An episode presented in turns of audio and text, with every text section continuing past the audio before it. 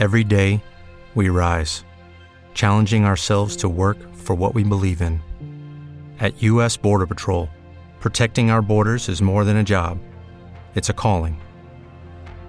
Agents answer the call, working together to keep our country and communities safe. If you're ready for a new mission, join U.S. Border Patrol and go beyond. Learn more at cbp.gov/careers. Opera Arancio, 100% estratto di opera lirica, è un podcast di Opera a colori che ti fa conoscere tutto quello che devi sapere per goderti lo spettacolo più bello del mondo, l'opera lirica. In questa puntata, la trama di Boris Godunov di Modest Mussorgsky. Prologo.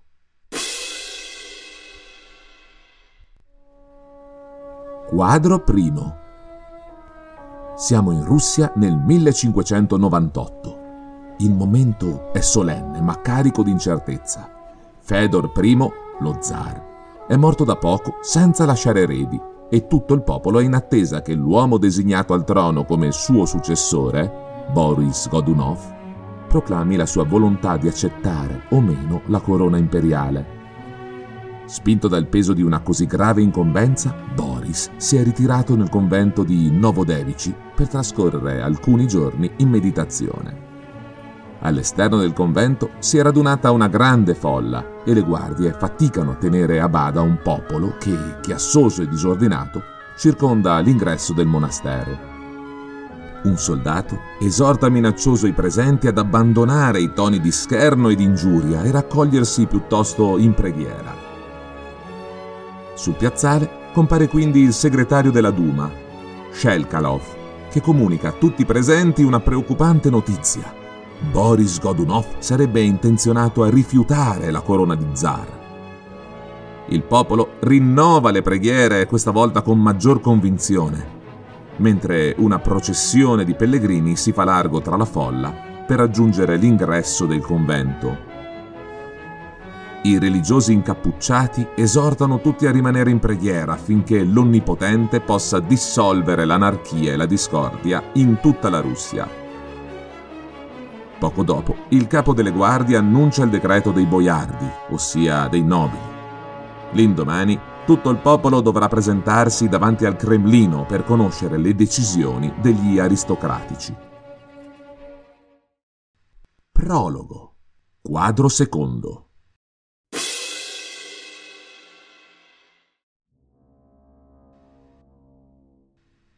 Il popolo si è radunato nella piazza delle cattedrali di Mosca e si accalca all'ingresso del Cremlino. Boris Godunov, contrariamente ai propositi manifestati, ha deciso di accettare la carica di zar e si appresta a presentarsi alla folla come nuovo sovrano. Tutti i presenti intonano un inno di ringraziamento per acclamare il nuovo zar. Le voci si mischiano ai continui rintocchi delle campane mentre un solenne corteo di soldati, nobili e dignitari di corte attraversa la piazza per fare il suo ingresso nella cattedrale. L'atmosfera è pervasa da un senso di esaltazione e di gioia, ma tali sentimenti non sembrano appartenere all'animo del nuovo sovrano. Boris, infatti, nasconde nel suo cuore la preoccupazione per gli oneri e le responsabilità che derivano dal suo nuovo ruolo e si dice carico di cattivi presentimenti per il futuro. Prima di uscire sul sagrato della chiesa, tuttavia, il nuovo zar si riscuote ed eleva una preghiera a Dio, invocando la sua protezione e chiedendo la saggezza per governare in modo giusto e magnanimo. Terminata la preghiera, si mostra al popolo impaziente e annuncia un grande banchetto aperto a tutta la popolazione di Mosca. I presenti riprendono a gran voce a cantare l'inno di gloria per il nuovo sovrano, mentre quest'ultimo, accompagnato dai nobili e dai dignitari, si dirige dapprima verso la cattedrale dell'Arcangelo e quindi verso i suoi nuovi appartamenti nel Palazzo Imperiale di Mosca. Atto primo.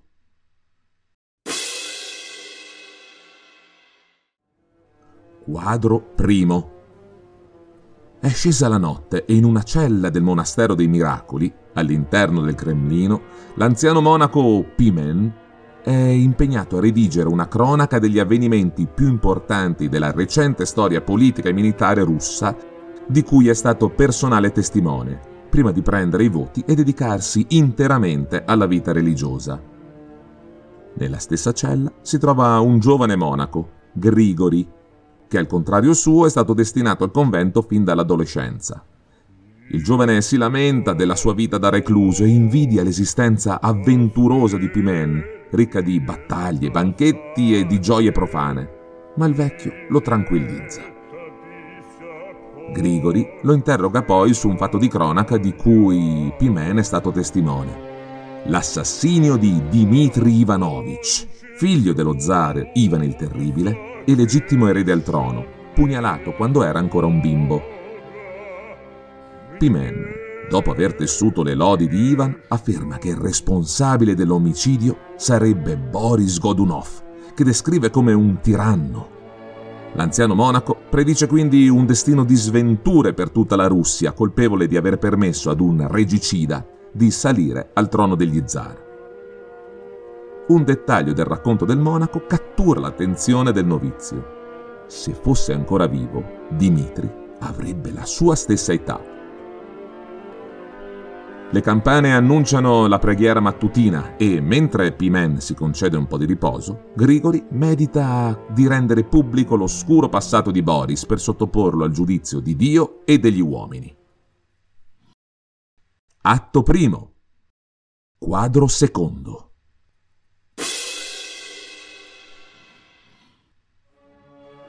Lungo il confine tra Russia e Lituania, all'interno di un'osteria, una vecchia ostessa si intrattiene con due monaci, Varlam e Misail, arrivati nella regione per chiedere agli abitanti l'elemosina per i poveri.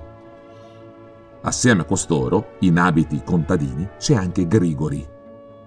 Dopo aver conosciuto dall'anziano Pimen la vicenda della morte del figlio di Ivan il Terribile, il giovane ha deciso di abbandonare di nascosto il convento e fuggire in Lituania, con l'intento di fingersi Dimitri redivivo e farsi acclamare dalla folla come nuovo sovrano.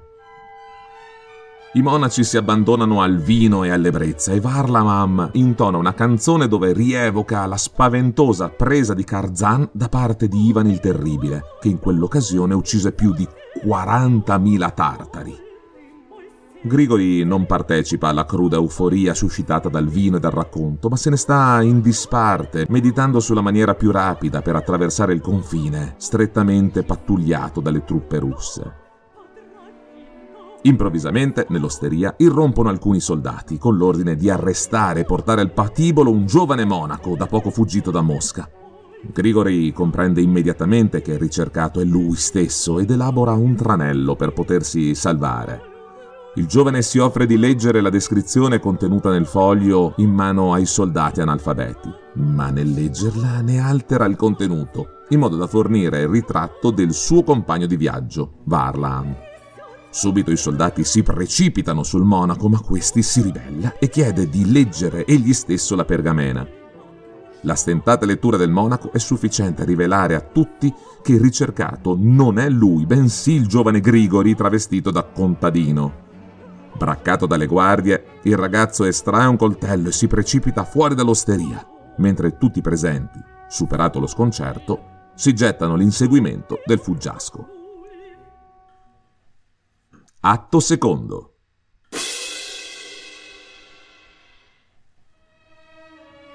Negli appartamenti dello zar al Cremlino, Fedor, figlio di Boris, consulta una grande mappa della Russia per memorizzarne meglio il territorio. Là vicino, Xenia, sua sorella, è in lacrime e non riesce a staccare gli occhi da un ritratto che tiene tra le mani. Si tratta del suo fidanzato, morto in una terra lontana. Al suo ingresso, Boris rivolge parole ricche di tenerezza alla figlia sofferente e quindi la congeda.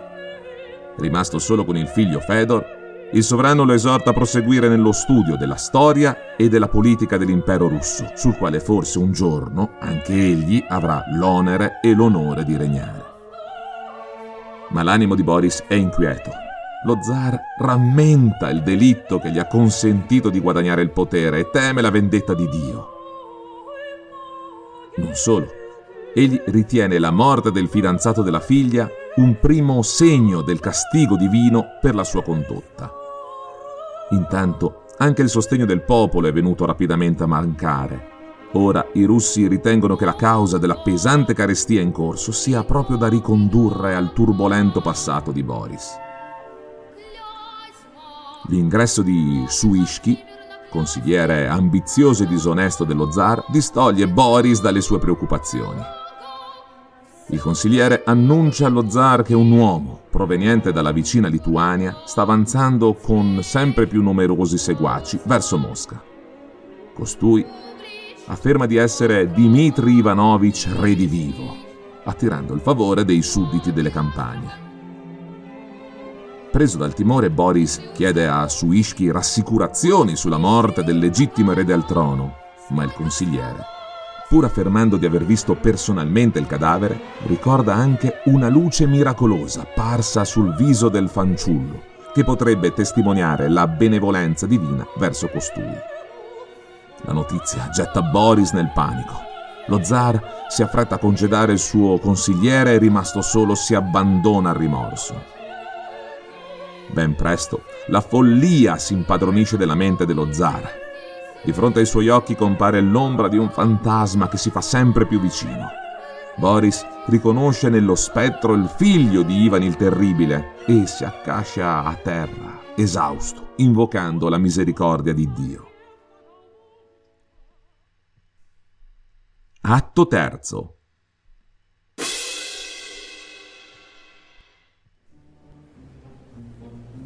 Quadro primo.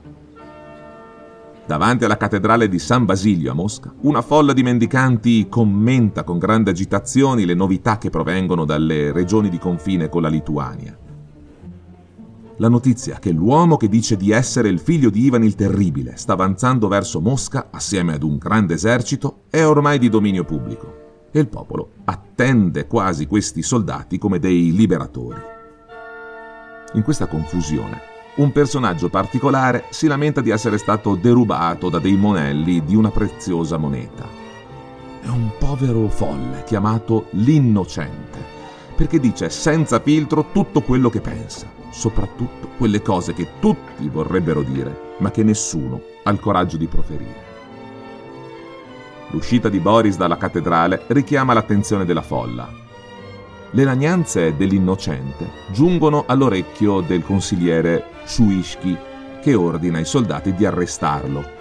Ma Boris si oppone e chiede invece al folle di pregare per lui. Questi, però, nega le sue preghiere, affermando che non può pregare per re Erode e si allontana dalla piazza intonando un canto che predice alla Russia un futuro buio e pieno di dolore. Atto terzo. Quadro secondo.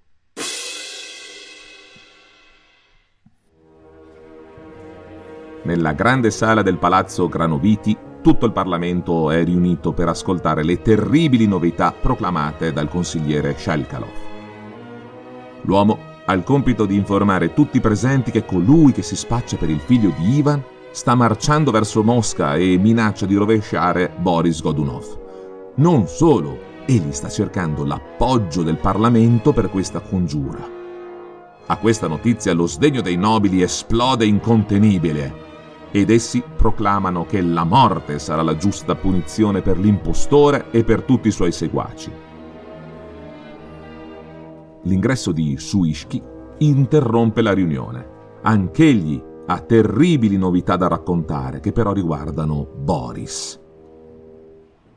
Egli racconta che mentre stava uscendo dal palazzo degli zar per recarsi all'assemblea, passando accanto agli appartamenti reali, ha notato Boris che, in uno stato di estrema agitazione e pallido in volto, invocava il nome del figlio di Ivan il Terribile. Suishki non ha nemmeno il tempo di terminare la sua inquietante descrizione che Boris in persona si presenta all'assemblea. Le sue prime parole rivelano che il suo stato mentale è ancora alterato. Preso dalle allucinazioni, lo zar rimprovera i presenti di rivolgersi a Dimitri come a un morto, quando invece il ragazzo sarebbe, secondo lui, ancora vivo. Successivamente lo zar torna padrone di se stesso, ma ormai tutti i boiardi temono per la sua sanità mentale. Pimen fa quindi la sua entrata all'assemblea. Il monaco racconta una storia di cui egli è testimone. Un vecchio cieco, spinto da una voce percepita nel sonno, si sarebbe recato alla cattedrale di Uglitch per visitare la tomba del piccolo Dimitri e una volta arrivato a destinazione avrebbe miracolosamente riacquistato la vista grazie alla sua intercessione.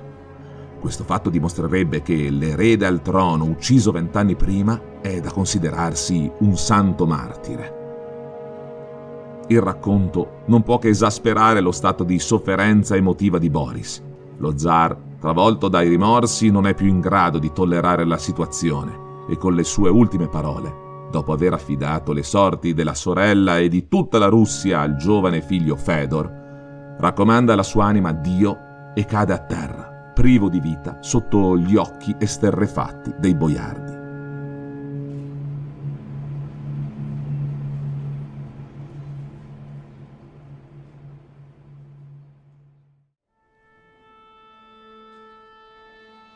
Ora che conosci la trama, ti consiglio di ascoltare anche il podcast sulle curiosità, per avere qualche elemento in più per approfondire.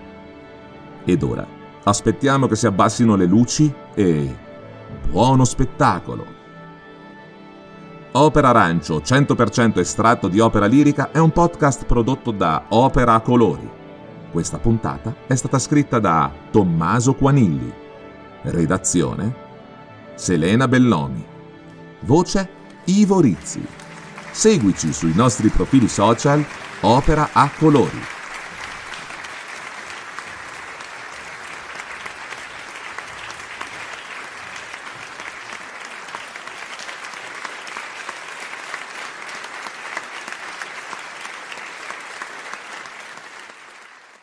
Hey guys, it is Ryan. I'm not sure if you know this about me, but I'm a bit of a fun fanatic when I can. I like to work, but I like fun too. It's a thing. And now the truth is out there. I can tell you about my favorite place to have fun Chumba Casino. They have hundreds of social casino style games to choose from, with new games released each week. You can play for free anytime, anywhere and each day brings a new chance to collect daily bonuses. So join me in the fun. Sign up now at ChumbaCasino.com. No purchase necessary. VGW. Void were prohibited by law. See terms and conditions. 18 plus. Hello, it is Ryan, and we could all use an extra bright spot in our day, couldn't we? Just to make up for things like sitting in traffic, doing the dishes, counting your steps, you know, all the mundane stuff. That is why I'm such a big fan of Chumba Casino. Chumba Casino has all your favorite social casino style games that you can play for free anytime, anywhere with daily bonuses. That should brighten your day a little.